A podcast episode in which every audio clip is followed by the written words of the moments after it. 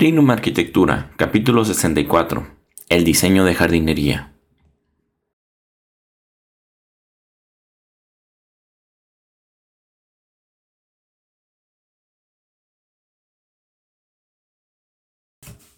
Hola, bienvenidos a Trinum Arquitectura, el podcast donde encontrarás técnicas, tácticas y herramientas que puedes implementar para que logres ser el mejor arquitecto que puedes ser.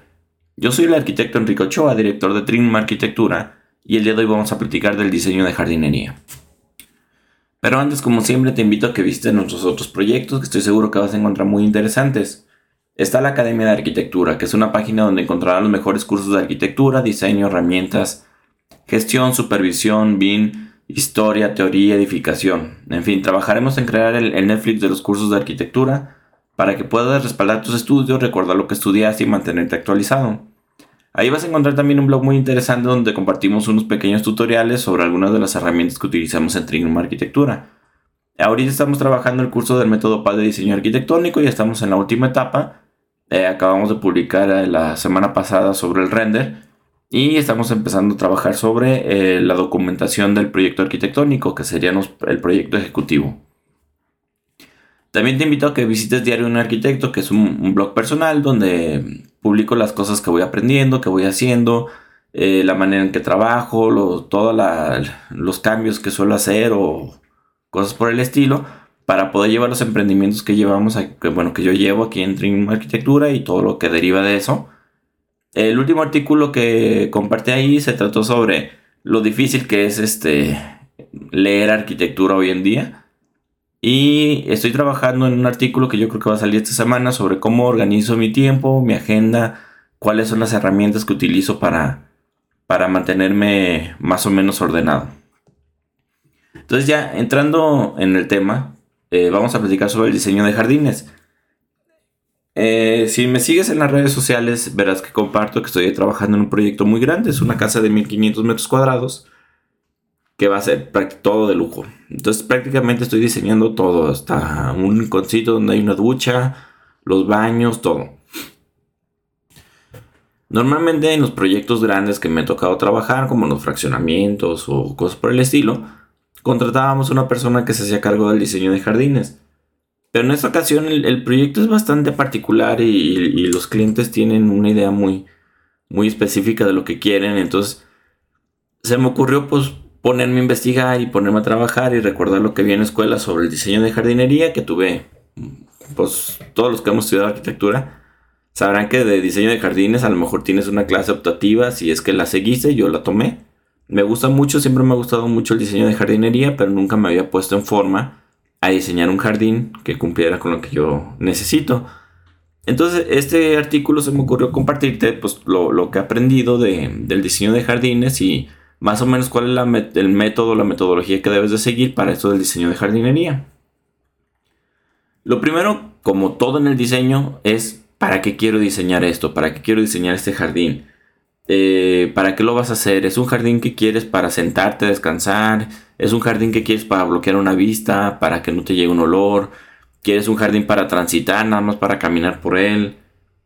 En fin, cada, cada jardín tiene su, su necesidad particular y esto influye bastante en la manera en que vas a trabajar el, jardín. Entonces preguntarte para qué quiero diseñar este jardín. El punto número dos que debes de considerar es analizar el lugar. Si vas a hacer un pequeño jardín en una terracita, en un balcón, una cosa por el estilo, pues no hay muchas opciones, pero a lo mejor si tienes mucho espacio, tienes muchos metros, a lo mejor ahí tienes otro tipo de, opciones. También tienes que analizar muy bien si la zona donde vas a hacer tu jardín le pega el sol, no le pega el sol, luz directa, luz indirecta, si tiene buena ventilación, si tiene buena iluminación, si puedes regarlo, no puedes regarlo, en fin. Este tipo de cosas es, analizar el lugar, por dónde va a llegar el sol, por dónde entra, por dónde sale, cuánto tiempo le va a pegar el sol a mi jardín. Son las cosas que te debes de preguntar a la hora de hacer esto. Entonces, y checar una, si sabes utilizar gráficas solares, pues te sirve mucho si no, pues si, si es dentro de la zona donde vives, me imagino que debes de saber muy bien cómo funciona el sol en la zona donde vives. Por ejemplo, aquí en Guadalajara, el sol sale oriente, sale poniente, en tiempo de frío se inclina hacia el sur 55 grados.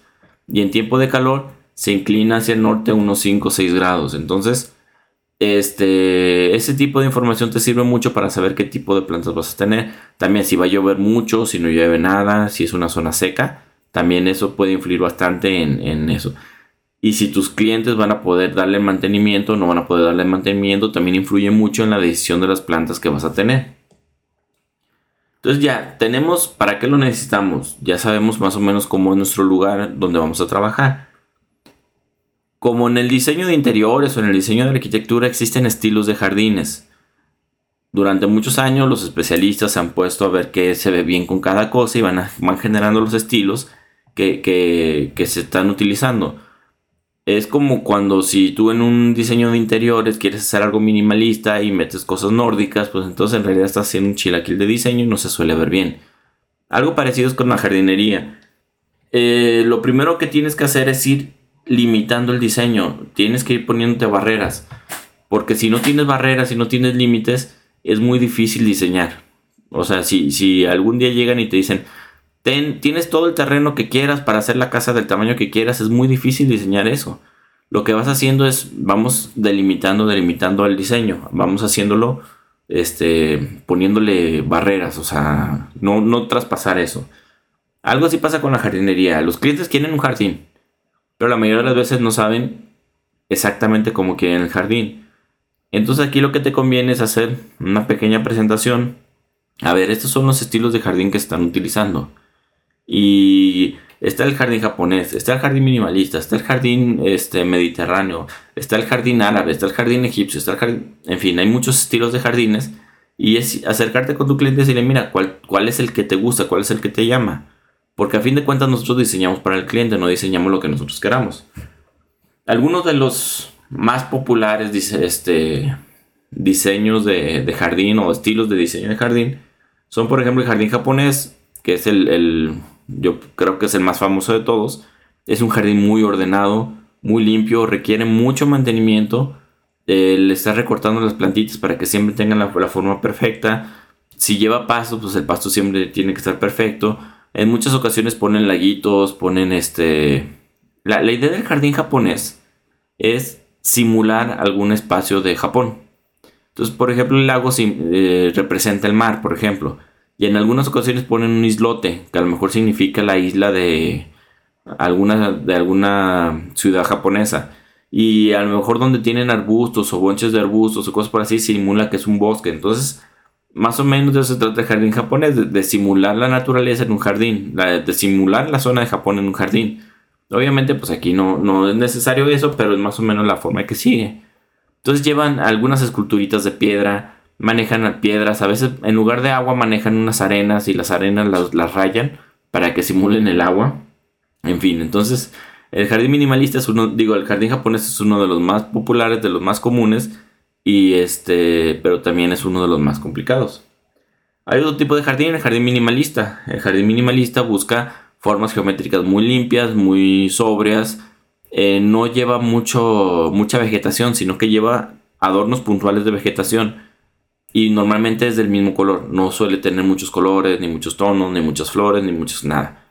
Suele ser como arbustos pequeños de un solo color en ciertos puntos muy puntuales de, tu jardín. Algunos detallitos de piedra, pero en realidad es un jardín muy limpio, con prácticamente nada, y muchas veces con puro pasto. Ese sería un jardín minimalista. Hay otro estilo de jardín que me encanta, que cuando lo saben hacer y lo hacen bien es muy, muy interesante que se le conoce como, como seno jardín con X, seno jardín. Es un tipo jardín que busca que se dé solo, que no tengas que darle mantenimiento, que no tengas que hacerle absolutamente nada. Y para esto utiliza plantas que no requieren mantenimiento. Como podrían, podrían ser los, cactus o podrían ser este, las suculentas o todas esas plantas que dentro de sus mismas hojas almacenan agua. Entonces prácticamente en tiempo de lluvia estas, estas plantas absorben el agua, se las, mantienen ellos mismos dentro de su, de su de sus hojas y con eso sobreviven durante todo el tiempo que no hay agua. Entonces prácticamente son plantas desérticas, pero bien usadas y bien combinadas dan unos jardines muy bonitos. Si quieres en, la página web en donde estamos este en, en la página de Trignum Arquitectura donde está este artículo te voy a subir algunas fotos de un jardín muy bonito que me encontré en un hotel, que es de este estilo. Entonces, son cero jardín, es un jardín que se dé solo, que no ocupe mantenimiento y que no tengas que hacerle absolutamente nada. Probablemente el que más me gusta a mí de jardines es el jardín mediterráneo. El jardín mediterráneo es un, un jardín muy salvaje, muy wild, dicen. Lleva muchos arbustos, muchas flores de muchos colores, pero se dejan que crezcan y, se revuelvan y se hagan así como muy natural, como si fuera, como si estuvieras caminando por el bosque. Es un jardín muy, muy bonito, con muchos colores, con muchos olores, y te permite utilizar algunos ciertos árboles. Y es, un, un, estilo muy padre, o sea, a mí me gusta mucho, lleva mucha planta, mucha flor, muchos colores. Existen otro montón de estilos, y depende mucho de lo que necesites. Por ejemplo, están, puedes hacer un jardín pero de, cultivo. A lo mejor la persona que, le estás diseñando quiere poder hacer sus huertitas y poder este, cortar sus propios tomates para sus ensaladas, cosas por el estilo. Puedes hacer un jardín que sea comestible. También puedes este, hacer un diseño clásico como una especie de estilo de Palacio de Versalles, que son jardines muy elegantes, así con con mucho mantenimiento y que le andan recortando las plantas para que tengan formas especiales o características, que incluso estás en estatuas con los jardines. Entonces también puede ser una opción. También hay uno, el, jardín egipcio, que es una terraza con un patio, con un agujero en el centro, que tienes un lago en el centro y alrededor tienes este, muchas macetas, en fin. Hay muchas opciones de jardines, estas son algunas de las más populares pero depende mucho de, tu cliente y de lo que quieras lograr con tu diseño. Entonces debes analizar bien cuál es la que mejor se adapta a tus necesidades para que más o menos mantengas ese orden de diseño. Ya que sabes el estilo, ya que sabes la ubicación, ya que sabes lo que necesitas, es ahora sí sigue lo bueno que es elegir las plantas que vas a meter.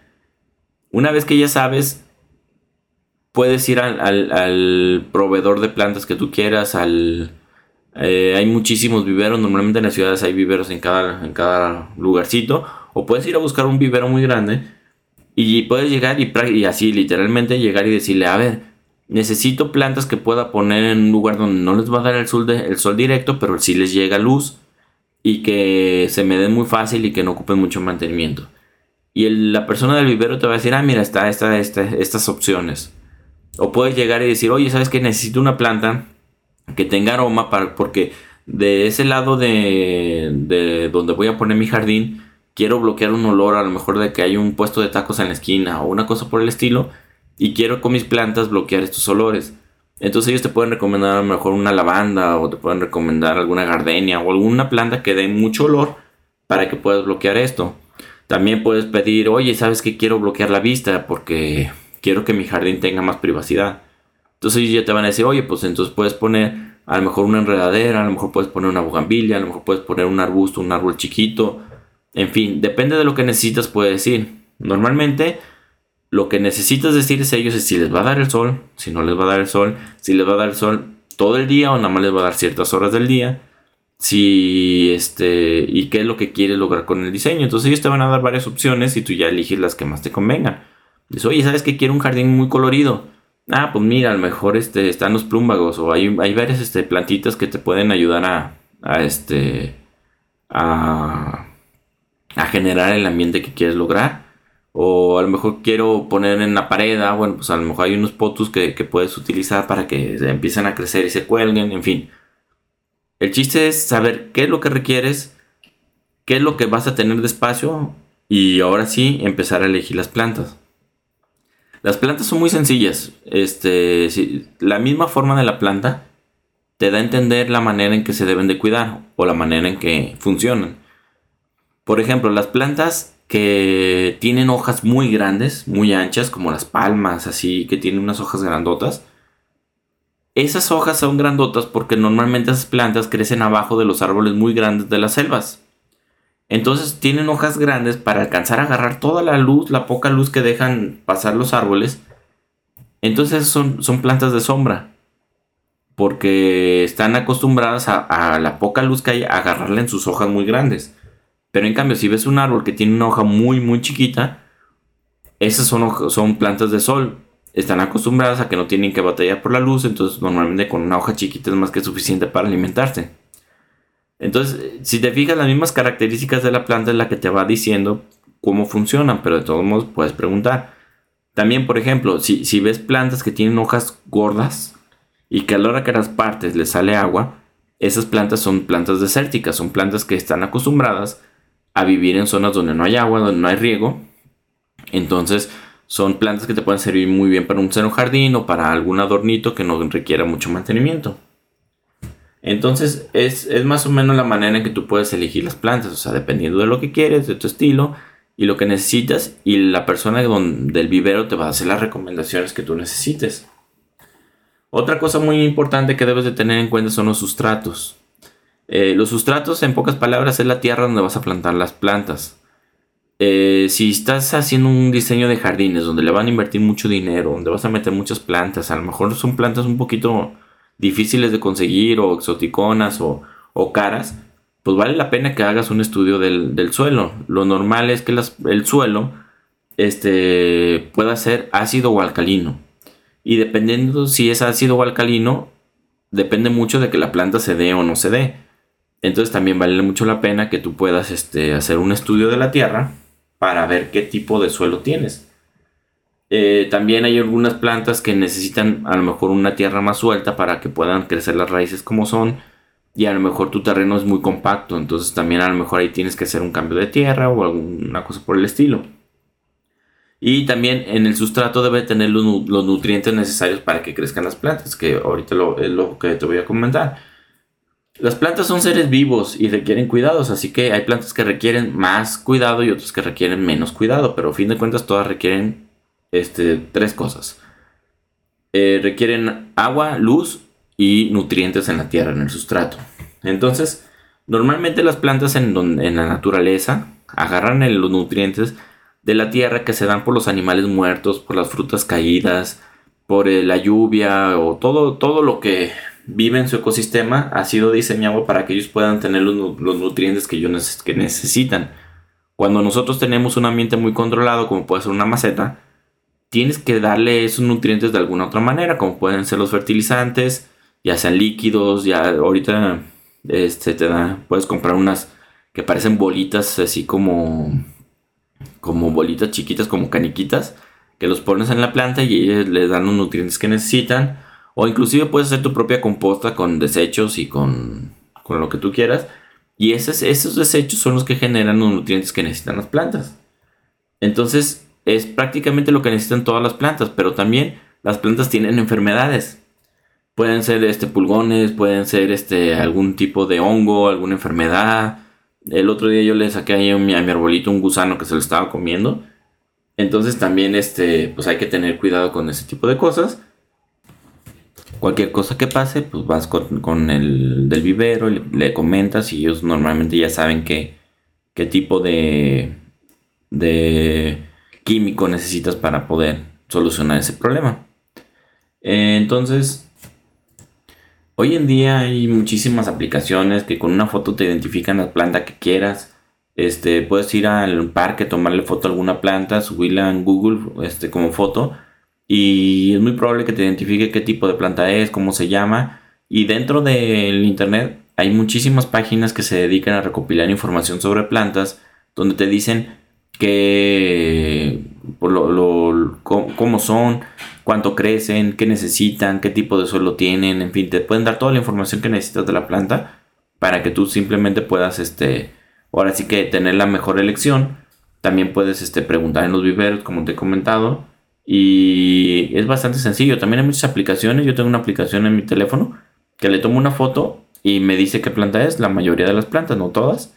Y también esas mismas aplicaciones, si le tomo foto a una hoja enferma, me dice cuáles son las posibles enfermedades y cuáles son las posibles soluciones para que, para que se alivie mi planta. Hay que tener en cuenta que en la jardinería el verdadero negocio no tanto es, es, el, el hacer el diseño de jardinería, lo importante es el, mantenimiento. Cuando tú das mantenimiento a un jardín, a la mayoría de las personas que van a hacer el jardín les gusta que la persona que se los hizo sea la que les dé mantenimiento para que tenga cierta garantía. El, mantenimiento de jardines es, este, es un negocio muy rentable y sobre todo es muy estable. Puedes tener cierta cantidad de clientes, armar una cuadrilla que se dedique nada más a arreglar los jardines y tú tienes un, sueldo, se puede decir prácticamente fijo, sobre esto del mantenimiento de jardines. Así que es una gran opción de negocio. Entonces, ya como en resumen, eh, el diseño de jardines es un área no tan explotada de la, arquitectura o del diseño en general.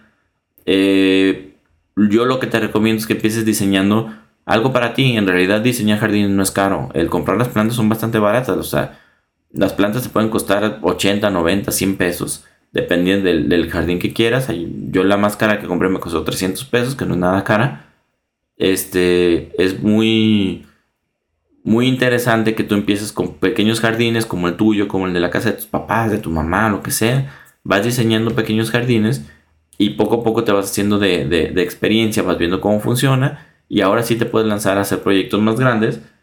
El diseño de jardines hace que una casa levante muchísimo, que se vea mucho más lujosa, que se vea más tranquila, que genera espacios de paz en sí. En fin, el, jardín es, es una parte muy importante y creo que ahora en esta época que vivimos de teletrabajo, de pandemias, de enfermedades, de, que no quieres salir a la calle porque es peligroso, tener un espacio dentro de tu casa que te genere una sensación de, tranquilidad, de armonía, de paz, pues no tiene precio y la verdad es que en realidad no es caro el hacer jardines. Entonces es, lo que yo te recomendaría, que empieces poco a poco con, jardines para ti y que te animes y que te, te lances a hacer eso. Normalmente eh, cuando haces un jardín no importa que tengas todos los años del mundo haciendo jardines, no todas las plantas se dan. No, todo, no todos los, arbolitos se puede decir que, que se se animan o se, se acostumbran al nuevo lugar donde los ponen y se mueren. Eso es muy normal, o sea, no del 100% de las plantas el 80% se da y el 20% no se da. Entonces, para también para que si algún día cotizas un jardín, considera eso, que no todas las plantas se van a dar y tú vas a tener que en cierto punto absorber el gasto de cambiar las plantas que no se den. Entonces, pues eso es todo por hoy. Este, muchas gracias por escucharme un día más, por tus valoraciones, por likes. No olvides suscribirte para que te llegue un aviso cada que publicamos algo. Te recuerdo que nos puedes encontrar en redes sociales como Facebook, Instagram, Twitter, LinkedIn, YouTube y cualquier reproductor de podcast. Espero que algo de lo que te dijera hoy sirva para tu desarrollo personal y profesional y te mando un fuerte abrazo.